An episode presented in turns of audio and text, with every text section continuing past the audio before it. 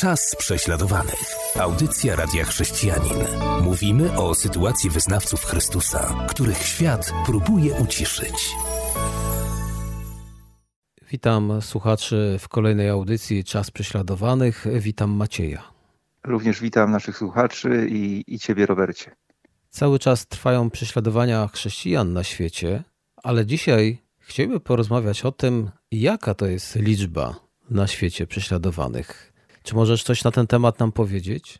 Tak, są prowadzone badania, statystyki. Niemniej jednak sama definicja prześladowań jest, jest dosyć, dosyć płynna i może zacznijmy od tego, by spróbować zastanowić się nad tym, o czym tak naprawdę myślimy, gdy mówimy prześladowania. Bo w samym Słowie Bożym Pan Jezus w Ewangelii Jana w rozdziale 15, wersecie 10 powiedział tak: Jeśli mnie prześladowali, i was będą prześladować. Zatem przyjął zapewnik to, że jego lud po prostu będzie prześladowany, tak jak on był prześladowany. Z kolei apostoł Paweł w drugim liście do Tymoteusza w rozdziale 3, w wersecie 12 napisał tak: Wszyscy, którzy chcą żyć pobożni w Chrystusie Jezusie, będą prześladowani. Zatem można stąd wyciągnąć wniosek, że każdy, kto pragnie z całego serca żyć dla Chrystusa, kto pragnie go naśladować, kto pragnie wypełniać jego nauki w swoim życiu, stosować się do tego, co on powiedział, spotka się z prześladowaniami. Niemniej jednak nie do końca tą definicją posługują się różne organizacje, w tym i nasza, gdy mówimy o tym, że gdzieś są jakieś prześladowania. Za chwilę wyjaśnię dlaczego, bo nie każdy przypadek prześladowania, o którym mówił Paweł, czy sprzeciwu wobec wiary, kwalifikuje się do tego, żeby taka czy inna organizacja to nagłaśniała, czy wchodziła z pomocą, tak jak my to czynimy jako głos prześladowanych chrześcijan. Zaraz do tego wrócę, ale najpierw ta definicja prześladowań, która moim zdaniem dobrze obrazuje to, czym zajmuje się na przykład głos prześladowanych chrześcijan, a przez to, czym niekoniecznie się zajmujemy na co dzień, chociaż są przypadki również sprzeciwu wobec wiary, będące jednak poza nawiasem naszego zainteresowania. Najpierw ta definicja definicja, która skłania nas do działania i myślę, że też inne organizacje podobnie to definiują, czy podobnie na to patrzą. Więc definicja prześladowań chrześcijan to jest systemowa i systematyczna presja wywierana na chrześcijan ze strony władz państwowych lub grup religijnych, społecznych, politycznych, ugrupowań paramilitarnych lub organizacji terrorystycznych, w wyniku której wyznawcy Chrystusa są pozbawiani swoich podstawowych praw, tracą swoje mienie, wolność, zdrowie lub życie. Innymi słowy, chodzi tu o systemowe i systematyczne zwalczanie chrześcijan. Ta definicja jednak nie obejmuje pewnych rzeczy. I ona nie obejmuje sporadycznych przypadków wyśmiewania, szykanowania, ubliżania, utrudniania, z jakimi spotykają się chrześcijanie także w tak zwanych wolnych krajach, choćby w Polsce. Paweł i Jezus zapewne, mówiąc o prześladowaniach, przedstawiali ten szerszy wymiar, szerszy obraz i w ich definicji mieściłoby się to pojęcie wyśmiewania, szykanowania, ubliżania, utrudniania, z którym każdy z nas gdzieś się może spotkać w szkole, w pracy, w rodzinie, Niemniej jednak, gdyby tak do tego podejść, gdyby nasza organizacja miała tak do tego podejść, to musielibyśmy się zajmować właściwie wszystkimi chrześcijanami na świecie, łącznie z samymi sobą. Natomiast my mówimy i nagłaśniamy przypadki właśnie tych systemowych i systematycznych prześladowań, które mają taki no, bardzo mocny, negatywny wpływ na, na życie chrześcijan. I tak silny, tak mocny, że, że ci chrześcijanie bez wsparcia braci i sióstr z innych krajów mogliby tej presji nie podołać, po prostu potrzebują naszej pomocy, potrzebują naszych modlitw, potrzebują naszego wsparcia. Tak to mniej więcej staramy się rozróżniać. To prawda, dlatego że wszyscy jako chrześcijanie, kiedy się dzielimy Ewangelią, nawet z sąsiadem, możemy zostać potraktowani, no chociażby ktoś może nam naubliżać, ktoś może coś innego powiedzieć.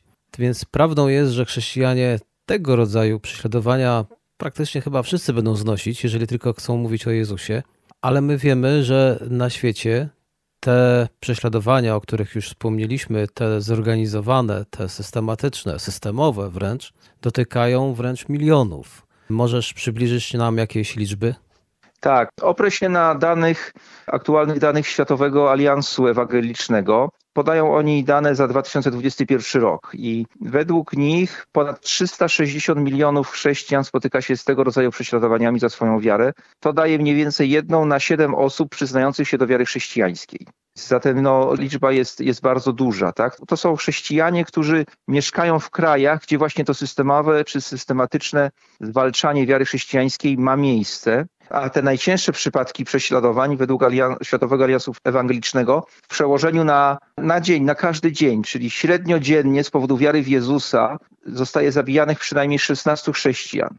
Przynajmniej 17 codziennie jest aresztowanych, a 10 porwanych. I gdy tak patrzę na te statystyki, to z jednej strony może się wydawać, no i dużo, i mało, ale tak patrzę na jakby wydolność czy wydajność na przykład naszej misji czy innych organizacji, o ilu przypadkach my jesteśmy w stanie poinformować w ogóle każdego dnia. Nasi odbiorcy, ile informacji są w stanie przeczytać, ile nazwisk jesteśmy w stanie zapamiętać, ile miejsc, lokalizacji. A zatem widać, jak wielu naszych braci i sióstr wciąż cierpi gdzieś w zapomnieniu, wciąż pozostają tylko jakąś statystyką. Światowy Alians Ewangeliczny podaje również, że z przyczyn związanych z wiarą w Jezusa w 2021 roku ponad 200 tysięcy chrześcijan zostało zmuszonych do opuszczenia swoich domów albo do ukrycia się przed prześladowcami.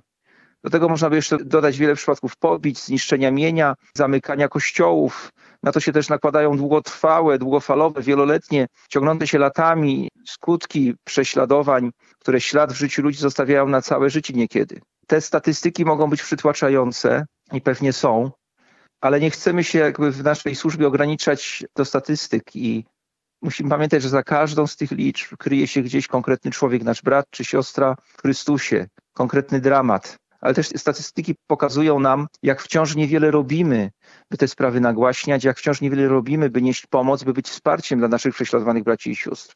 Jak to gdzieś nam umyka, z doskoku to robimy, tyle innych spraw nas absorbuje. I jeśli tak jest w przypadku ludzi niewierzących, którzy w ogóle żyją innymi rzeczami, no to to jeszcze można zrozumieć, ale jeżeli tak jest w przypadku nas, chrześcijan, to myślę, że powinniśmy jednak coś tutaj w naszym życiu zweryfikować. Jednak więcej miejsca w naszych sercach, w naszych myślach poświęcić tym osobom, których statystyki podałem właśnie. Dziękuję za przybliżenie nam liczb. Teraz posłuchajmy utworu muzycznego, po którym wracamy i będziemy rozmawiać już bardziej personalnie o tych, którzy z powodu Jezusa znoszą cierpienie. Czas prześladowany. Audycja Radia Chrześcijanin. Wysłuchaliśmy utworu muzycznego i teraz przechodzimy do części drugiej. Tak jak wspomniałem, będziemy mówić już o konkretnych osobach. Już wiemy, że na całym świecie chrześcijanie są prześladowani, a ci, którzy znoszą największy ucisk, jest ich ponad 360 milionów. No ale w tej grupie są ludzie, którzy noszą konkretne imiona, nazwiska. Macieju, powiedz nam kilka słów o takich postaciach. No mówiliśmy, że według statystyk Światowego Aliansu Ewangelicznego codziennie przynajmniej 16 chrześcijan jest zabijanych za wiarę. No i w tym roku 6 lipca we wczesnych godzinach rannych w Nigerii, w Ndżairi w stanie Adamawa do domu pastora Umaru wtargnęli uzbrojeni napastnicy, on sam został postrzelony, jego dwaj synowie zginęli na miejscu, trzynastoletnia córka została porwana, żona pastora z powodu szoku straciła przytomność. W jednej chwili po kolejnym ataku islamistów, terrorystów islamskich w tym rejonie, to jest północny wschód Nigerii, życie tej rodziny zostało bezpowrotnie tu na ziemi, rozbite, zniszczone, nieodwracalne straty. Ta rodzina jest tylko jedną z wielu, z wielu, wielu setek podobnych rodzin, które spotykają się z takim właśnie traktowaniem ze strony islamistów.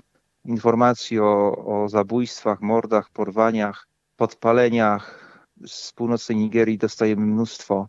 Właściwie nie ma chyba organizacji na świecie, która jest w stanie nadążyć za tym, żeby to wszystko monitorować, o wszystkim informować. Ale dzisiaj pomyślmy o pastorze Danielu Umaru.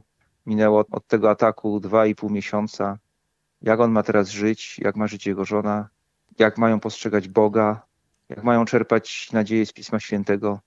To są ważne pytania. To są ważne pytania i na pewno potrzebują oni naszych modlitw, gorących, żarliwych modlitw. Jest też bardzo dużo chrześcijan umieszczonych w aresztach, prawda? W różnych warunkach, często bardzo złych. Tak, niektórzy są przetrzymywani latami, tak jak na przykład w Erytrei. Informujemy o tym od samego początku naszej misji. Niektórzy zostali aresztowani jeszcze zanim tu w Polsce zaczęliśmy nasze działania w 2004-2005 roku i dotychczas są w więzieniu. Ale w tym roku, 24 czerwca, w Sudanie, pod zarzutem apostazji, odejścia od islamu, zostało aresztowanych czterech chrześcijan. Nie byłoby to w pewnym sensie nic dziwnego, no bo zarzuty o apostazję są powszechne w krajach islamskich. Gdyby nie fakt, że w 2020 roku to prawo zostało zniesione, a zatem ci chrześcijanie w ogóle nie, nie złamali żadnego prawa, a mimo to zostali aresztowani. Podam tylko ich imiona: Badar, Mohamed, Tarik i Mortada z sudańskiego kościoła baptystycznego w Zalingej w zachodnim regionie Darfuru. I 24 czerwca zostali aresztowani, traktowani byli w sposób nieludzki poniżający, po czym zwolniono ich za kaucją, ale cztery dni później znowu zostali zatrzymani i 3 lipca postawieni przed prokuratorem, który nakazał im wyrzec się swojej wiary, zaprzestać udziału w aktywnościach chrześcijańskich, bo w przeciwnym razie grozi im kara śmierci. Na podstawie prawa, które zostało zniesione. Tak. I ci mężczyźni odmówili, w związku z tym zostali oficjalnie oskarżeni o apostazję i za kaucją wypuszczono ich 6 lipca. Ponieważ prawo, na mocy którego zostali oskarżeni, de facto nie istnieje, więc dzięki Bogu ostatecznie prokurator generalny w centralnym Darfurze umorzył to postępowanie i zniósł ten zarzut o apostazji bezpodstawny. Tak? To stało się na przełomie sierpnia i września, ale dwa i pół miesiąca ci nasi czterej bracia, ich rodziny, ich bliscy, ich kościół byli pod ogromną presją. I znowu mówiliśmy o tym, że codziennie około 17 chrześcijan jest aresztowanych. Powiedzieliśmy tutaj tylko o czterech w ciągu jednego dnia. Iluż jeszcze cierpi bezimiennie. Wspominaliśmy, że są zabijani, aresztowani, ale również porywani. Mówiłeś 10 osób dziennie. To też jest bardzo dużo. Tak, muszę przyznać, że, że porwania, zwłaszcza młodych chrześcijanek, to jest coś, co ogromnie ciąży mi na sercu. Pamiętam, jak lata temu byłem w Egipcie i nasz brat z Egiptu mówił nam o tym procederze porwań w Egipcie, zorganizowany taki handel żywym towarem, handel niewolnicami seksualnymi o podłożu religijnym, prowadzony przez islamistów, często przy cichym przyzwoleniu, a niekiedy i współpracy służb specjalnych. I on mówił mi, że my nawet wiemy, gdzie są te domy, gdzie te dziewczyny są przetrzymywane i nic nie możemy zrobić. Chodzimy tylko wokół tych domów i modlimy się za nie. Ale do takich porwań dochodzi nie tylko w Egipcie. Masowo do nich dochodzi na północy Nigerii, w Pakistanie, w wielu innych miejscach. I zwykle właśnie to są młode dziewczęta, które są porywane, siłą zmuszane do przejścia na islam, do poślubienia muzułmanów.